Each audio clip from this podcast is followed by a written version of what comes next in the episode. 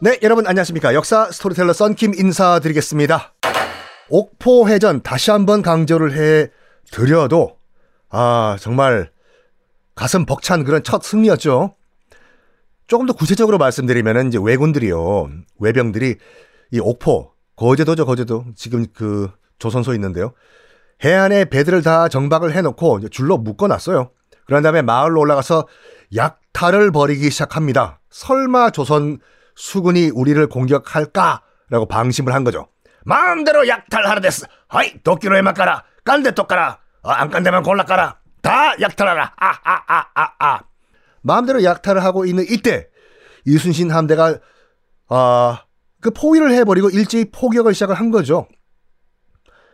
총 27척의 판옥선을 동원했습니다. 이순신 장군은 한 척당 대포가 10문, 10개가 있었거든요.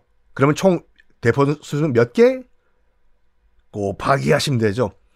아, 27척이 10문씩 갖고 있었으니까 총 270문의 대포가 일제히 포격을 하니까 혼비백산하죠.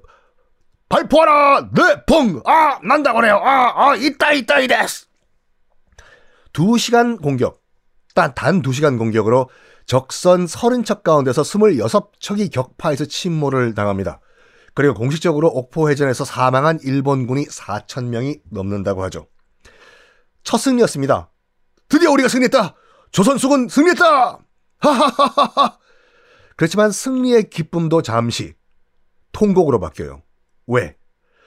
어, 선조가 한양을 포기하고 평양 의주 쪽으로 도주를 했다는 소식을 들었거든요. 이순신과 조선 수군들은 승리의 기쁨도 마음대로 누리지 못하고 통곡을 하고 복수를 다짐을 합니다. 나라님이 지금 파천을 떠나셨다. 이 외놈들 절대로 살려보내서는 안 되겠다. 알았나? 네, 장군님. 이때 바로 진해 앞바다에서 또 왜군들이 노략질을 하고 있다는 첩보가 이순신 장군에게 들어옵니다. 진해. 어, 지도 한번 보세요, 여러분들. 거제도가 있고 거제도에서 오른쪽 위를 보시면은 지금 마산, 진해, 창원이 보이죠. 거기 그 중에 진해에 지금 지금 우리 해군 기지 있는데요. 왜군들이 또 노략질하고 있다는 정보가 들었습니다. 그런가? 그러면 출동해야지. 아직까지 지금 진해 앞바다에서 노략질을 하고 있던 왜군들은 옥포 해전 소식을 못 들은 것 같아요. 마음대로 여기 노략진 하나 시작. 하하하하하. 그러니까 옆 동네 옥포에서 자기네들 일본군이 지금 이순신 장군에 의해서 박살이 난 걸 못 듣고 마음 놓고 노략질을 하고 있다가 당한 거죠.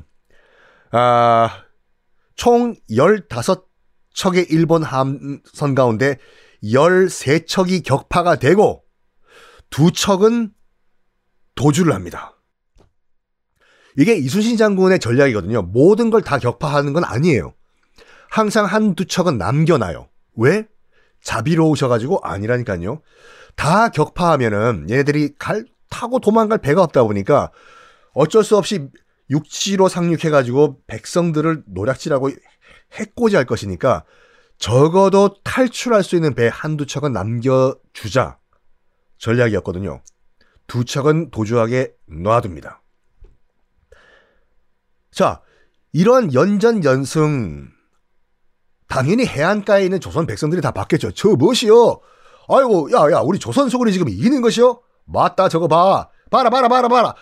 왜군 수군들이 지금, 아이고, 억수로 지금 체인지 했는데 다 지금, 와, 박살나고 있네. 해안가 주민들이 이 이순신 장군의 승전을 보고 속보로 내륙 지방에 알립니다. 결국에는 이 소식이 저 북쪽 함경도, 평안도까지 다 당연히 소문이 났겠죠. 이 굉장히 이순신 장군의 이 연전 연승이 중요한 의미가 뭐냐면은 우리도 이길 수 있네? 라는 자신감을 준 거예요, 이게. 어? 야, 외놈들이 박살났다고만. 어? 자신감. 그리고 봐봐라, 야, 그 외놈들이 갖고 온 그 조총이란 거 말이여. 어? 우리 조선 대포 앞에 맥을 못 쓰네. 아이고 조총 무서울 게 하나도 없어요. 하기사 맞아 맞아. 외람들 저것들 조총이라는 총 저거 하나 뺏어 버리면 그냥 칼제비들이요 칼제비들. 어? 우리 조선의 대포 앞에선 어? 맥도 못 써. 아하하하. 이런 이순신 장군의 승전 소식이 전국 조선 팔도에 다 속보로 전해지자 도망갔던 사또 그러니까 고을 수령들 있죠. 도망갔던 군인들 다시 복귀를 합니다. 다시 복귀해서 의자자자자 싸워보자 이 소식이요. 이 소식이 뭐 지난 시간에 말씀드린 것 같이 도요토미 히데요시한테도 전해줘요. 누구냐? 다레 데스까? 근데 이순신 장군에 대한 그 정보는 없었어요. 그래가지고 도요토미 히데요시가 물어보니까 당황했겠죠. 밑에 있던 일본 장군들이. 그래가지고 허이 관백 사마. 아 당시에 이제 그 도요토미 히데요시의 직책은 관백이라는 어 직책이었거든요.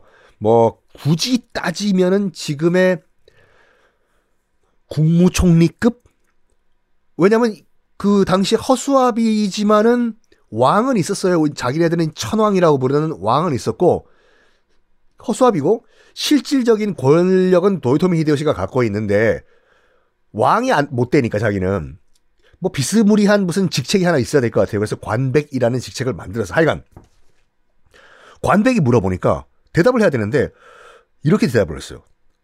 관백사마 조선 포로를 붙잡아가지고 물어봐도 조선인들조차 신립 장군은 알아도 이순신은 누군지 모른다고 했다데스. 가된 거예요. 난다 그래요. 그럼 이순신과 귀신 됐을까? 아? 스미마생! 어찌 어찌 어찌 알아보니까 정말 당시 임진왜란 초기만 하더라도 전국 조선에서도 잘 안 알려져 있던 전라도 수군의 장수란 걸 겨우 알아낸 거예요. 그리고 이 옥포 해전도 그렇고 뭐 이 진해 앞바다 해전도 그렇고 치고 빠지는 게 우리 일본군이 어디가 어디에 있고 어디로 이동하는지 첩보를 다 알고 있는 거잖아요 지금요. 이 소식을 듣고 내일 공개하겠습니다.